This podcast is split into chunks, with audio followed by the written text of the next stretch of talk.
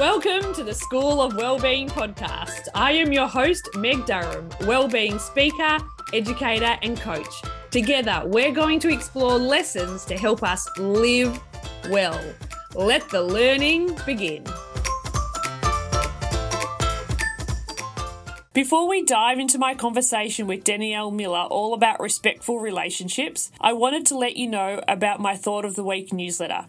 The Thought of the Week concept first started when I was a graduate teacher back in 2008. Each Monday, I would share a quote with my Year 7 home group and we would discuss the meaning of the quote. Then colleagues started to ask if I could send it to them too. And 14 years on, I am still sending out a weekly email. It's evolved now and I share my thoughts, what I'm loving, what I'm working on, and upcoming events. This year, I'll be running a number of free wellbeing masterclasses. Over the school holidays, I ran a free masterclass all about energy management, and I shared four practical ways to move from feeling exhausted to energized, and participants loved it. So if you're not on the Thought of the Week list, press pause now, go to the episode description, and subscribe. Now, on to today's conversation. In this conversation, I have the joy of chatting with Dannielle Miller. Dannielle is a co founder and CEO of Enlighten Education, Australia's leading provider of in school workshops, and works with more than 25,000 young people each year in Australia, New Zealand, and Southeast Asia. Dannielle is a Director of Education at Women's Community Shelters, and she initiated their Walk the Talk school program and their new corporate domestic and family violence literacy program. In 2021, Walk the Talk Corporate programs were delivered to over 100 partners and directors at KPMG nationally with outstanding engagement. In 2021, she was awarded the Medal of Order of Australia for her service to education, to women, and to youth. In this conversation, we discuss what does a respectful relationship feel like, the various forms of domestic and family abuse, the obvious and subtle signs of abuse, and so much more. As a heads up, parts of this conversation are really hard to hear. If you would like to discuss this further, please know that help is available. 1 800 RESPECT is a 24 hour national sexual assault, family and domestic violence counselling line for any Australian who has experienced or is at risk of family and domestic violence and or sexual assault. The number is 1 800 73 7732. I hope you enjoy my conversation with Dannielle Miller. Dannielle, welcome to the School of Wellbeing podcast. Oh, it's my pleasure to be here. What a joy. I have followed your work for years, and you are a complete pioneer in this space. And when I think of you, I think of you as a real advocate for young people and providing them with the skills and the strategies to deal with their reality. You're someone that's really honest and frank and so warm. And so, this conversation, I think, is going to really highlight the work you've done for years and years and years. well, thank you so much. That's a beautiful introduction. A few things stand out. One that I that I've been doing this for a while, and that is very true. I actually founded my company Enlighten Education 18 years ago, um, and I have been talking about respectful relationships for that long as well. And I love that you mentioned that I'm a strong advocate for young people because I definitely am. I'm Team Youth, uh, and rightly so. I think they need more advocates, less shaming, less finger pointing, less blaming, more people that will talk with them, not just at them. And I do like that you mentioned I am truthful and frank because I am both of those things. And again, you know, so important in my work with teenagers, I learned very early on that they have incredible bullshit radars. So if when I'm speaking to them, I am being inauthentic, it is all over. So half of the secret, I think, to my success in connecting with teens is that what they see is what they get, and it's very real and honest, and that matters so true. Teens can almost smell if you're lying. They know you're lying before you walk in the door. 100%. And that's why it's such a privilege to come in as a guest presenter because you can be more authentic and real. When I was back in the classroom, of course, there have to be some of those professional boundaries, some of those professional filters. And even if you would love to, you know, pause your lesson on Jane Austen and get into a great debate about gaslighting, that's not always appropriate. And nor can you draw on your personal stories. But yet we know that that is how we learn through the sharing of stories. Look at the impact of Rosie Batty's story on the nation, Grace Tame's story. So, what I can do when I work with young people as a guest is share stories, and that's how you engage not just the head but the heart. Talking about stories, I'd love to know from you, Dannielle, how did you get to where you are today? What's your story? Oh my gosh, that's a that's it's a long and convoluted one. I'll try and give you the short version, huh? So I began my career as a high school teacher. Uh, realized very early on that despite my grand intentions and creativity, that my students were not going to listen to my lessons on poetry or grammar if they didn't feel safe in their homes or if they hadn't eaten that morning. So I really quickly became much more interested in student wellbeing actually. And I worked predominantly with students at risk and ran a number of campaigns for them around mentoring, and entrepreneurial skills, the value of enterprise education and service learning, and then decided that I wanted to set up my own company to have all of the conversations that I knew really mattered, but couldn't always happen for some of the reasons I've mentioned in a classroom setting with teachers. So I set up Enlighten. From there, I've written books. I've written five books. Was a parenting expert for Channel 9 for a hot minute there. I had my own column in the Daily Telly. I write cover features, set up a refuge in my local area, a shelter for women and children fleeing violence.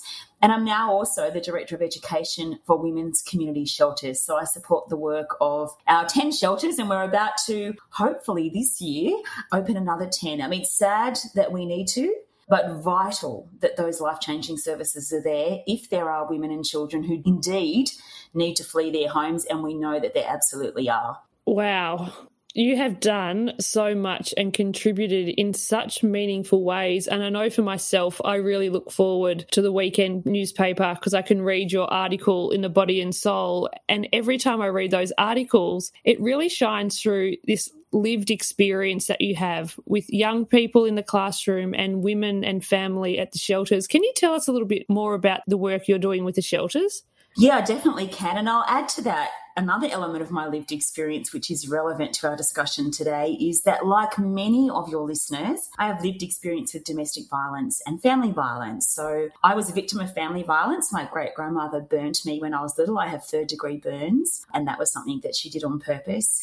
And I also had a very violent dad. So I grew up in a house experiencing that and watching that as a little girl, feeling quite powerless. I guess I've channeled some of that powerlessness into being part of the solution. So, Women's Community Shelters are an amazing organisation. Like, again, many of your listeners, I remember sitting there one day about to write yet another column about a woman who had lost her life at the hands of a man who once professed to love her. And as I sat there thinking about putting, you know, something together, I realized I had to move beyond words into action. And so, as fate would have it, this is often the case, isn't it? I saw an article in our local paper that there was a community group hoping to open a shelter in my local area. Went across to that meeting, found myself at one stage putting my hand up and saying, I'd love to join this board to set this shelter up. But what I'd like to do is make it my mission to shut it down. And what I really meant in that moment is that I really wanted to think creatively about education that could stop this cycle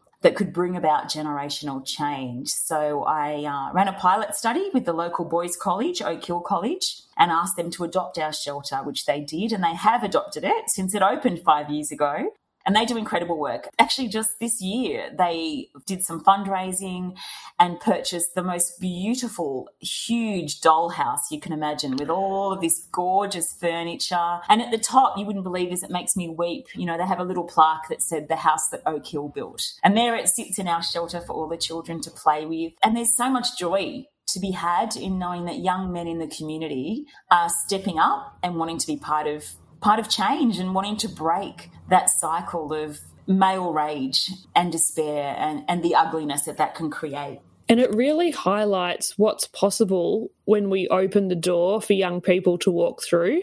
Yes, and, and, actually, that particular program that I run out for women's community shelters is called Walk the Talk because it's about moving beyond talk into action. So, I talked before about the importance of engaging the head and the heart in education, but we should also engage the hand. So, how do you provide service? Once you have learned, how do you action that learning? So, I love Walk the Talk. And that's, yeah, we've been working with 18 schools in New South Wales about that. And we're launching our first school in Melbourne this year as well, which we matched with a local shelter in Victoria, which is exciting. So, I've been doing lots of that and also running for Enlighten Education our um, two hour workshop, When Love Hurts on respectful relationships and consent. And I think that body of work, you know, just has at its heart hope that through education, and I'm a huge believer in education and the power it has to change culture, that we can, we can turn this ship around. Yeah, because the statistics aren't good enough. They haven't been good enough for a long while, and we need to shake stuff up. And I am like you, I am very hopeful that education can break that cycle just to be aware of things, to have conversations, and to have conversations with groups like yours that understand the nuance of these discussions. And it's not simple to have these discussions.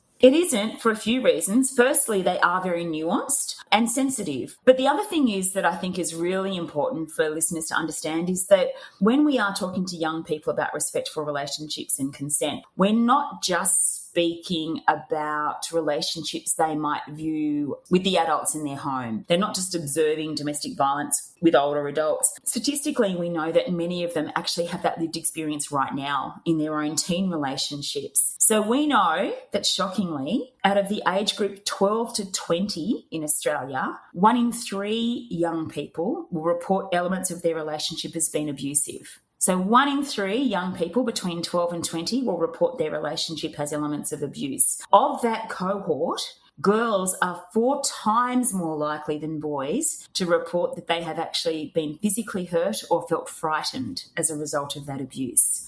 So, I can tell you that when I'm working with young people and we're talking about respectful relationships, the lights are going on where they are questioning their own young relationships and their own behavior in those. You know, I had a I had a young girl this week say to me, "How do I change if I'm hearing this and I realize that I am too jealous in my relationship and I can be controlling as a result of that?" And that was such a beautiful, honest, open, brave question to ask for us to help her work through. To have that moment of insight, that's where action can take place. Once we become aware of these things about ourselves and others, then that opens the door to potentially a whole new way of being. Absolutely. Because we assume that adolescent relationships are pretty harmless, that it's sort of puppy love. And in fact, that's far from true. We know that they are pivotal. In, in, in a sense, they set the tone for future relationships, right? So if your early experiences of relationship have been dysfunctional, then you are likely to repeat that pattern. In fact, when we have women come into our shelter system, I spoke to the caseworkers who work directly with the women who come into our system. And I said to them, what percentage of women that come in now as adults in very serious abusive relationships where they need to flee their home, what percentage would you say had first relationships that were dysfunctional? And I've been told adamantly 100% that often the first few relationships they've had have had elements of abuse as well. And in a sense, that behavior then becomes normalized right? So you repeat that pattern unless you get told that's what it is, unless you get told that is abuse. This is how you need to set boundaries around this. This is what a respectful relationship should look and feel like. Because think about it, how would our teenagers really even know what a respectful relationship looks and feels like if they haven't seen it in their own homes, perhaps? Because they certainly aren't going to see it in popular culture, are they? You know, you think about MAFS and all of those other relationship and dating shows, and it's all high drama. Yes. Which makes sense guess, you know, that's entertaining. I don't find entertaining, but people do find it entertaining. It's not going to be entertaining just watching people have a bit of a cuddle on the lounge in their ugg boots and ask each other if they'd like a cup of tea. You know, that's that's probably not going to attract quite as many viewers. So, you know, we can't assume that they just instinctively know what healthy looks and feels like. Well, if I take myself back to being a teen at school, I had absolutely zero idea. I was fortunate that I had parents that displayed really healthy relationships, really respectful. I know that that's not the norm now. I was yeah. very fortunate I had that. However, with my peer group, I can't think of any that was respectful or really that healthy. The only thing was if you had a boyfriend or a girlfriend, as long as you had a relationship, that's the goal. It's not about the quality, mm. it's not about how you felt, the impact on you. It was just have one. That's the whole main aim. And that's so, so perceptive because we also don't teach our young people how to be alone, how to be single. You know, culturally, particularly for young women, there's so much stigma associated with being single. You know, the crazy cat lady, the desperate housewife, you know, whereas males don't perhaps have quite as much stigma around being single. But definitely in high school, when we're starting to think about relationships and view ourselves in terms of our sexual desirability, there is status attached to having a partner. And as you say, the quality of that partner isn't something that is discussed quite as often. And it isn't just, you know, in TV shows and in movies. There's always been this since we're little girls, this cultural cultural perception that we should be intrigued by the bad guy. You know, the bad boys are the hot boys.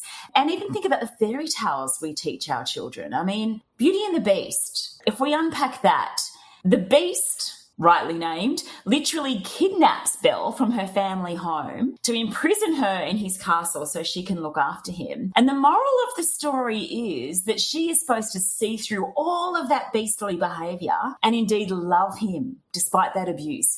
And if she loves him, that will transform. Wow, what a dangerous message, huh? It is so dangerous. And then I start to think about all these other stories that we've bought into. I'm thinking about my generation buying into the romance of Carrie and Big, Mr. Big, and the way that he treated Carrie all of these years, thinking he will change, he will eventually fall in love with me. If I do things differently, he'll come around. We have this belief that we're therapy for males or that it's our job to shape them or make them, not to necessarily be looking for a partner who is our emotional equal or who we can grow emotionally together with. You know, and there's this saying, you know, oh, don't mind a good renovation project when we talk about looking at partners or dating. And this stuff is incredibly damaging. Even love bombing, which is that phenomena when we first meet someone and they come on so strong. You know, we know in the world of domestic and family violence that that's actually a flag that things things are not right. That's a flag that perhaps your partner doesn't have appropriate boundaries. But yet, culturally, we're told, oh, he's just so into you. You should be incredibly flattered by all of that attention. It's really hard for us to unpack all of the cultural scripts we've been held, um, told, all of those narratives, and indeed rewrite those rules to create something that's far more mutually respectful and far safer. So, how do we rewrite those rules? What are we mm. looking for? What is a respectful relationship? That's such a great question. And it's one of the very first questions that I ask young people when I work with them. And it's good to hear their answers. They do mention things like trust and respect. And as I say to them, you know, when we're talking about respectful relationships, it even isn't just in our romantic relationships either, it's in our friendships. Know, we can have toxic friends who belittle us, who put us down, who manipulate us, who isolate us. It's in our work, with our work colleagues. We can have work colleagues who gaslight us or who erode our self esteem. We ask them to unpack what do you think a healthy relationship is like. They do mention things like trust and respect. But we also talk about how it is someone who will allow you to grow and change. It is someone who doesn't want to compete with you, but will cheer you on. It is someone who you feel safe with, who you feel comfortable with. Indeed, someone who will give you space. It doesn't have to be this intense, entwined relationship, which again, culturally, we're told it probably should be. And so I think that's all really important. I like to say to teenagers that to me, love is helium. It rises, everything lifts and elevates when it's genuine love. It doesn't weigh us down, it doesn't hold us back. We don't feel tethered by it or burdened by it. And I think that's quite lovely too. And it is important to reflect on what works not just focus on what isn't working, so we can celebrate the good things and seek more of those. And have a picture for that because not many people have a blueprint of that helium feeling of being lifted up. I remember when my husband and I got together, it was the first relationship that I had that it was easy There was no yeah. drama. I didn't have to check with my friends what does this mean? Is he keen? Is he not keen? It was easy, it was mutual, and a friendship just grew and grew and grew. And with that growth, also, I grew in my confidence and sense of sharing with somebody else. And it can be quite magical. Yes. And what you're describing there is not something that culturally we're told is hot.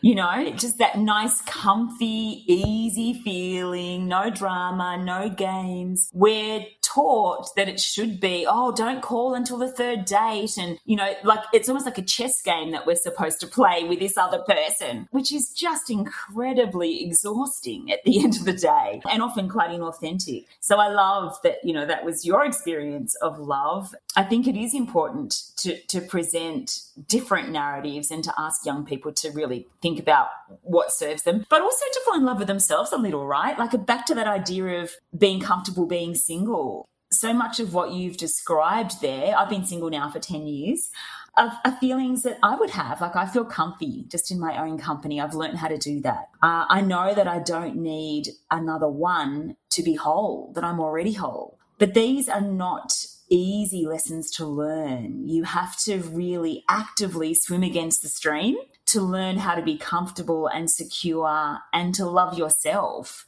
And when you do, if you meet a partner, that's a gorgeous bonus, but you don't need one to feel complete.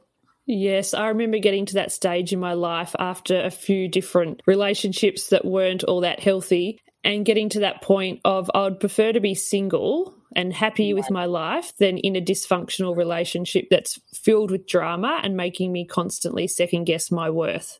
And also, it can be lonelier if you're in a relationship where you don't feel known and understood. You know, I've been lonelier when I've been part of a couple than I have been since I've been single because that loneliness, that feeling of not being understood, not being not being seen by your partner, that cuts deep.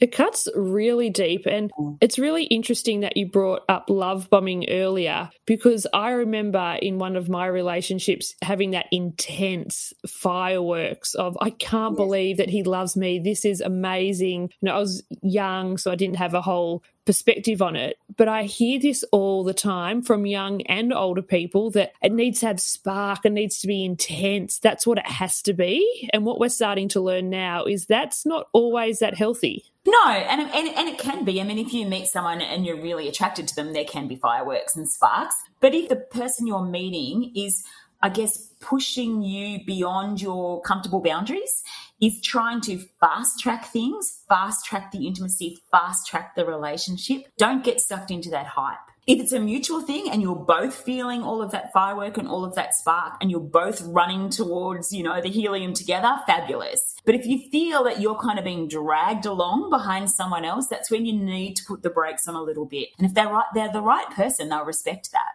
Yes, I guess that's the test, isn't it? The first test when we start to put in boundaries and how they respond to that. Yes, absolutely. And it's interesting to note that, you know, even the most destructive of relationships don't start off that way. No one tends to be abusive on a first date. These things creep up gradually. And that's one of the reasons why it can be so hard to identify when you are in an abusive relationship yourself, because there's been this slow drip of denigrating who you are and making you doubt yourself and doubt your own confidence. And this can be very difficult to see it for what it is, perhaps. Often there will be seven serious incidents of abuse on average before someone will recognize that they are in a, a difficult relationship and when they'll reach out perhaps to a peer or a friend to offer help. It can take some time to process. And that's why I think conversations like these and the programs that you run in schools are so important because sharing stories, sharing signs to look for, just yes. plants that seed for all of us to think, hmm, that's that love bombing, maybe. So, what are some other obvious signs that we can all look out for when it comes to relationships? Look, I think what I'd like to talk about are some of the different types of abuse because we are all familiar with the physical, right? But we are so familiar with that that I think if there is no physical abuse, we can fall into the trap of thinking that there is therefore no abuse. So even women who will come into our shelter who may have had partners who have isolated them from friends and family, who have used money on their credit card, you know, to rack up gambling bills, who have tracked them on their mobile phone, who dictate what they can and can't wear, will say things to us like, yeah, but he's never raised a hand to me. And they almost say that as a disclaimer that what I'm experiencing can't be abusive because there is no physical element to it. Perpetrators will say this. They'll say, Oh, but I've never hit her. I, would never raise a hand to her, even if they have actually engaged in some really destructive relationships. So there's, there's all sorts of different types of abuse. And some of them are well known, like physical and perhaps verbal abuse, others not so well known. So financial abuse is one of those ones that I think can be a little less understood. So if you're in a financially abusive relationship, then your partner might be controlling all of the funds. They might just give you an allowance or they might go through and audit you know your spending and quiz quiz you on that. And this doesn't matter how much money you might earn. I remember speaking to a survivor of financial abuse who was earning over $200,000 a year. Yet her partner would go through her account, and if she'd spent over $15 on lunch, he would fly into a rage, you know, and accuse her of, of trying to send them broke, even though he was earning over $200,000 a year as well. So they were a very wealthy couple, but that makes no difference. This stuff breaks through social barriers, through race, through religion, through socioeconomic backgrounds. So there's financial abuse. That also might be that sexually transmitted debt, STDs, where your partner is is putting racking up debt on credit cards that you're not aware of, or perhaps taking out second mortgages on the home that you're not aware of. You may have signed the contract without really understanding what you were signing. It might mean that they prohibit you from work, so you don't have any financial independence of your own, which makes you more and more dependent on them. There is coercive control. There's been so much discussion about this in the media here in New South Wales because at the moment it isn't illegal or there's, there's been a big push that it should be made illegal. So, in a coercive control relationship, your partner may isolate you from others, dictate what you can and can't wear, tell you what you should be doing socially, might track you on your car. So they're really controlling you, but yet that's not a legal behavior. If you go to the police and say, look, my partner won't let me wear what I want to wear, he won't let me see my friends anymore, he insists on knowing where I'm going after work, at the moment they couldn't really help you. But it's really serious because that pattern of behavior, when sustained, actually has the highest correlation with homicide, even if there's been no physical violence before. So if you think about Hannah Clarke, gorgeous um, Queensland mother who was murdered by her ex-partner and her children, uh, and her children were murdered as well by him. He had never raised a hand to her, but yet there'd been high levels of coercive control before he struck. And so when women come into our shelter network, when we go through to ask them what's been happening, if they identify for us strong elements of coercive control, even if there's been no physical violence before, we know even if they don't yet, that they actually are at high risk of being hurt if they try and leave this relationship. So they will need support and safety in order to do that. In fact, in over 95% of cases where there is a homicide for domestic violence, there have been very high levels of coercive control prior to that moment. So that's another one. Um, often we hear about damage to property as a way of controlling your partner. So, you know, I've never raised a hand to you. Yeah, but you punch the wall near me, which can be absolutely terrifying. Often threats to pets. You know, if you leave me, I'll, I'll kill the dog or threats to hit the cat. Animals can be used too to trap people. So you know, imagine if you've got three dogs and a horse and your partner's abusive you can't just go to your friend's house with the three dogs and a horse to stay safe, particularly if he's threatened your animal. So that can be used as a tool to keep people. The other types of uh, abuse that I think are perhaps not as widely known are things like digital surveillance. And this is something I see a lot in teenage relationships where there's abuse. And that might be where your partner insists on having your password to all of your social media accounts so they can read and check on messages. They might be quizzing you about who's this that liked this, don't post this picture. They might be messaging you multiple times a day and requiring you to reply instantly to those texts. So I interviewed a young woman who's now 22 but she shared with me her abusive relationship that began when she was 14 and she met a boy on Facebook. And I know this will sound strange to adults, but it doesn't to teenagers. She went out with him for two years, but even though in that time she only saw him in real life a handful of times, most of it was conducted online. And he would text her, you know, 30, 40 times a day. What are you doing? Who are you sitting next to? Why aren't you home yet? Are you on the bus? Just getting fly into these jealous rages about boys she was speaking to. And, you know, she felt completely consumed by that. Her phone really became his tool of manipulation, his tool of monitoring her.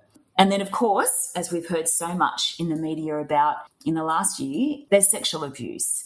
And, and, that's not necessarily just strangers. There can be sexual assault in relationship. Consent needs to be freely given, it's reversible, it needs to be enthusiastic, it needs to be specific. And, and interestingly, not that long ago, I mean, I was born in 1969, up until 1970 in Australia, there was no such thing as rape in marriage. You were married to someone, they had the right to your body whenever they wanted.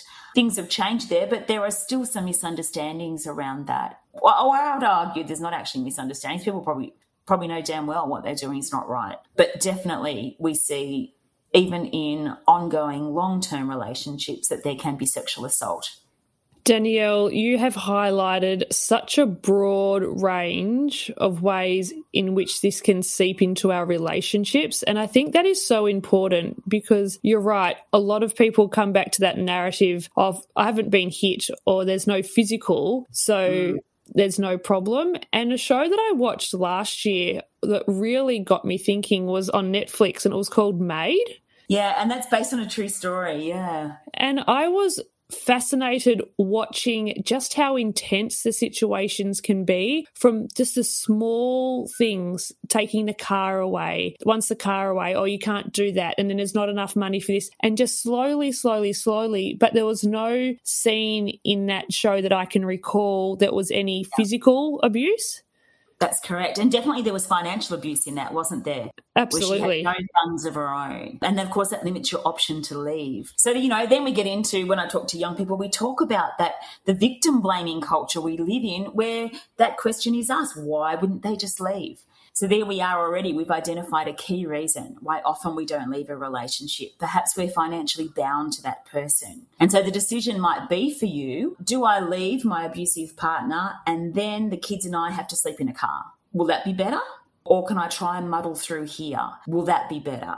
I might not leave my partner because I am too emotionally exhausted. He has completely drained me of my resilience and my capacity to think about moving on. And imagine, too, if your partner is gaslit you. So if your partner is gaslighting you, they're trying to convince you that you're crazy, really, that you doubt your own sense of self and your own sanity. So saying things to you like, you know, you're so hysterical, you exaggerate, why do you always carry on like this? You know, I'm not that bad. It's just that you're really depressed. And so if you've had these messages all the time, you might think no one's going to believe you. No one's going to care. Maybe it is my fault that he's like this. These are the messages that start to sink in. Often partners might not let you work or have that access to other people. So in our shelter network, we have found COVID has been really problematic because You've got families trapped at home together where they don't even have that escape of the workplace. Now that we can work from home, you better believe many perpetrators are insisting their partners work from home and they then have no connection or no outside outlet for some of that. So it's been really difficult. And throw into the mix that we know people are drinking more heavily at home as well. So a lot of young people have been in homes where they have witnessed really bad violence over the last couple of years a part of my heart's just breaking as we're having yeah. this conversation because the issue is so big and it's so complex and it's so nuanced. And also, the other part of my heart is saying education makes such a difference. Having this conversation in this moment, even though it's really hard to hear, like some of these things that you're saying, it's hard to hear as I picture women and children and men in these cycles, yeah. marinating in this day in and day out, and also picturing that generational cycle. If, if this is your experience, just how exhausting and how much it can just rob you of your sense of worth. It is really heartbreaking. It is, but can I say, when I deliver this content, we focus on explaining all of this. You don't want to water this stuff down. We need to know this, but you can also do it in a way that's actually uplifting and motivating because you, what you want to do is shift people from the darkness you're feeling now into a space where they feel capable of making change and speaking up and equipping them to know how. You know, what are the warning signs your friend might be in trouble? How would you handle a disclosure? What kind of resources are out there for you to access? Understanding the gendered patterns of violence. All of these things are really empowering. So I got a message last night on social media from a beautiful teacher who watched me in action with her students yesterday. And I'll just read it to you. I'll just pull it up on my Facebook because I wasn't expecting to read it, but it fits in so beautifully what you've just said. And she has said, was just perfect. Hey, Dannielle, the girls absolutely loved your talk today. They felt so empowered and they are ready to shake some shit up. I love that. Shake some shit up. You go, girls. And that's what you want to do is create this sense of not being disempowered and being a victim, because who wants to feel like that, right? But feeling empowered and knowing how to be a change maker and how to be an ally and getting the boys on side in this conversation too. Because we do know that males can experience emotional abuse, they can experience physical abuse in relationships, although in most cases, where males experience physical abuse and sexual abuse in relationships, the perpetrator is another male.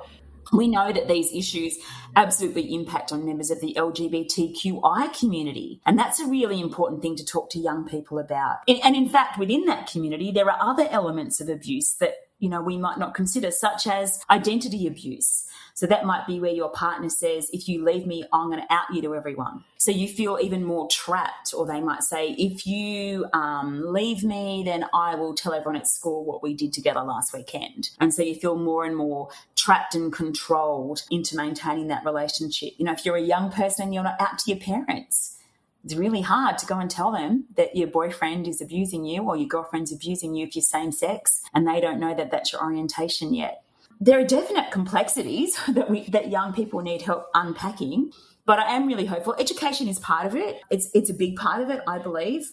But so too is the work that shelters do. You know, we do need in the meantime until we create shift and we shake shit up, we do need safe places where people at risk can go to receive that support. And we get, you know, women as young as 16 needing to come into our shelter system. In fact, the shelter that I helped found in my local suburb called The Sanctuary here in northwest Sydney. The first woman that ever arrived on our doorstep was 17 and she had a newborn baby, and her boyfriend had badly beaten her, and the police brought her to us to help heal her and, and keep her safe. So we can't turn a blind eye to how serious some of these issues are. And education is really critical, but so too is that practical support that those with lived experience really need. Yes, being able to provide that practical support for people who need it and also provide preventative education in the community, families having the conversations, schools having the conversations. And I look back now, and if we had an open conversation at school about these are some red flags, these are some green flags, I think yeah. I would have got out of relationships much quicker than when I did. I'd be like, Yes, I joke that I am the relationship ruiner because often at the end of our workshops, you know, teenage girls will come up and saying, My boyfriend is so dropped, or or they might say, you know, I need to really rethink my taste in boys because yeah, I think I'm actually following some pretty dangerous scripts here. And I love that. I love that they have that capacity because there is this incredible collective energy in the space, right? Like I can't even tell you, it's so glorious because everyone realizes they are so much more alike than they are different.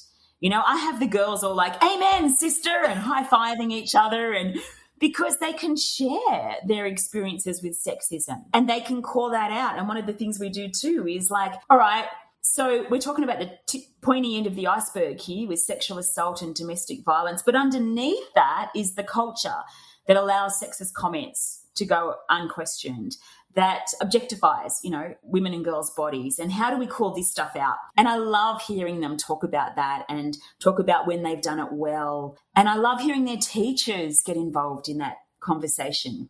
I was at a school recently. Oh, it makes me cry when I think that this was such a moment. And I was with a group of young women, year 10s, and amazing teacher put her hand up and she said, I know you've just asked a time we've seen sexism handled really well. But I want to share with the girls a time when I saw it handled poorly. And she said, and it was with me actually. She said, I watched another teacher at this school speak to a female student in a very sexist and degrading way about her uniform length.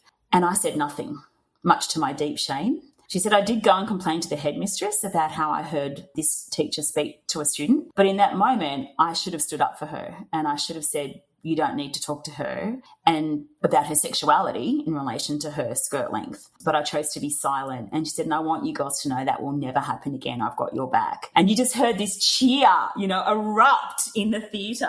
And I thought, God, I love that because we do have to be a bit brave in these conversations, right? And admit that we don't always get it right. But when we know better, we can do better. And I love bringing in this idea of courage. Yeah. Because it takes a lot of courage when we've been conditioned from generation by generation to not rock the boat. Yes. To just smile, make sure that nobody else is uncomfortable. And so it does take courage to move beyond that narrative more to a powerful, hopeful, grounded confidence. Absolutely. And we need to teach, and I do, you know, assertiveness. And we give them scripts. Here's some phrases you can use. Here's some approaches that you can use to tackle this. And it doesn't have to be about anger or humiliation or shaming someone. It can be a call in rather than a call out, right? But we need to provide some scripts for this, for all of this even if you hear a disclosure um, from a friend, you know, how do you handle that? What are some key phrases you can use? How do you connect with them and then redirect them to professional services? None of this stuff is intuitive and none of this stuff is explicitly taught. And my goodness, it is exciting that we now can have these conversations in schools because schools are open and ready to have them as well. And I think that's because of the courage of people who have been willing to share their lived experience. Earlier, you spoke about Rosie Batty, and I remember clearly where I was when I read her book. Yeah. Because every time I finished a chapter, I had tears, and in my head, I was thinking, you can't be serious. Mm. Cannot believe the depths of this story. And then when I finished that book, it really brought home to me how important it is that people share their lived experience. So when you hear comments like, she should have just left, mm. you think, you have no idea, mm. no idea about the context, the difficulty people face, all these layers of abuse that you've highlighted for us. And so when people have the courage to share their stories, it gives other people the courage to make different choices. That's why I'm really hopeful at this time how many brave, courageous people are sharing their stories so other people have the courage to take that next step. And I think also that can be healing for them because they've often been been told no one will believe you and no one will care. So when we do believe and we do care, that in itself can be very healing as well. That can be part of that healing process. And it puts perpetrators on notice, doesn't it? Actually, we will listen and we will care. We will believe. So I think that's yeah, it's it's a really powerful thing. We must centre survivors' voices, and I do hope that schools that look at you know getting people in to talk about respectful relationships do think about partnering with organisations that have that frontline first-hand experience and who centre the voices of survivors and and centre their experiences and their feedback too into this dialogue. That's really important. Oh, it's so important because it's an area that we really need to do well. Mm and to do with an open heart and an open mind so we can invite as many people into the conversation as possible. And one of the themes that keep flying through my head as we're having this conversation is this sense of power and how education really is giving the power back to make choices about who we are in relationship with and how that's impacting our lives. Yes. I think that this agenda is also a tricky one for teachers to tackle themselves. Some may feel very comfortable, and that's great. But I do also appreciate that there will be some teachers who wouldn't feel comfortable about being really authentic and real about this because they may have their own lived experiences and find this content very triggering and distressing. And that's legitimate. So I would hate to see teachers mandated to teach this if they didn't feel comfortable in doing so, because I would hate for it to re traumatize them. Similarly, we know statistically there will be perpetrators in schools, and I would hate to see perpetrators deliver, deliver this content as well. There's such good things to keep in mind when we're talking about respectful relationships. So if someone's listening to this conversation, Dannielle, and thinking, hmm, um, a few things have been raised yeah. that are making me feel a little bit uncomfortable, yeah. or I've noticed for the first time XYZ. Where can they go next? What's the next step? Yeah, that's a great question. And undoubtedly, there will be listeners who are feeling those exact things right now. So there are plenty of amazing helplines and support services out there. If you go to womenscommunityshelters.org.au, which is the um, organisation that I'm Director of Education for, a lot of those will be featured on our homepage. Most of them, I believe, are New South Wales specific, but if they Google services for their own state around relationship and domestic violence, they'll be able to find plenty of support services there as well. Depending on the age of your listener, I'm assuming they're mostly adults, but there are some excellent services for young people too, including Kids Helpline. Not everyone knows they can take calls for people up to the age of 25. And QLife do incredible work with the LGBTQI community. So if speaking to someone from that community is important to you about relationship because you're from that community, then they can be a great resource too. It's so good to know there are so many resources out there, and I'll make sure I link them all in the show notes. Great. If you could tell all of us just one thing when it came to relationships, what would it be? I don't know if I could narrow myself to just one thing. I would have too much to say. But uh, look, I guess I would say that that love elevates. Love love is helium. And if your love is not helium, if it feels like some other poisonous gas, then you will be believed. You will be what's you know what's happening to you is not acceptable. It's not right. And if you are questioning it, then you are right to question it. Follow those instincts and reach out. And if the first time you reach out you aren't believed and you don't get support, then reach out again. You know, the culture is changing. We are becoming more aware, more savvy, and more open to these conversations.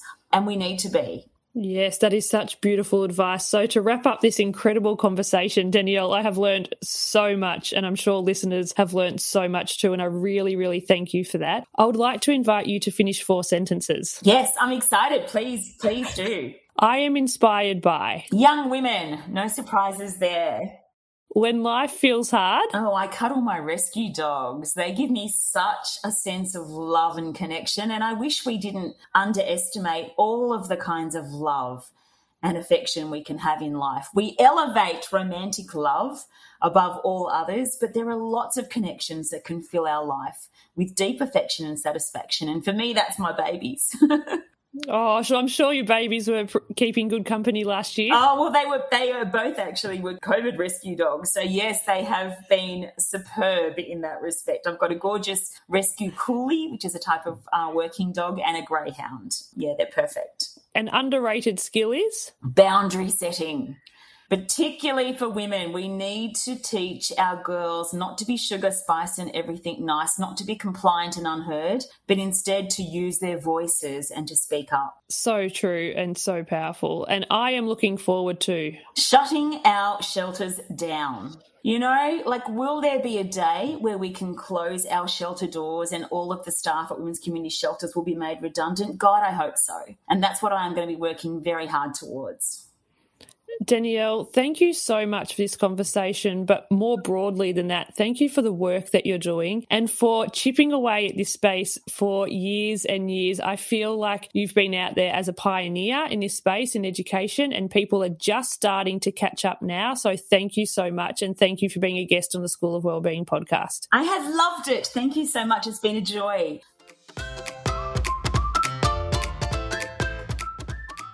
Knowing incredible people like Dannielle are out in the world doing this important work makes me so hopeful for the future. To learn more about Dannielle and Enlighten Education, visit enlighteneducation.com. There you will see the range of life changing student workshops they deliver. Before you go, I'd like to invite you to complete two sentences. Number one, I want to remember.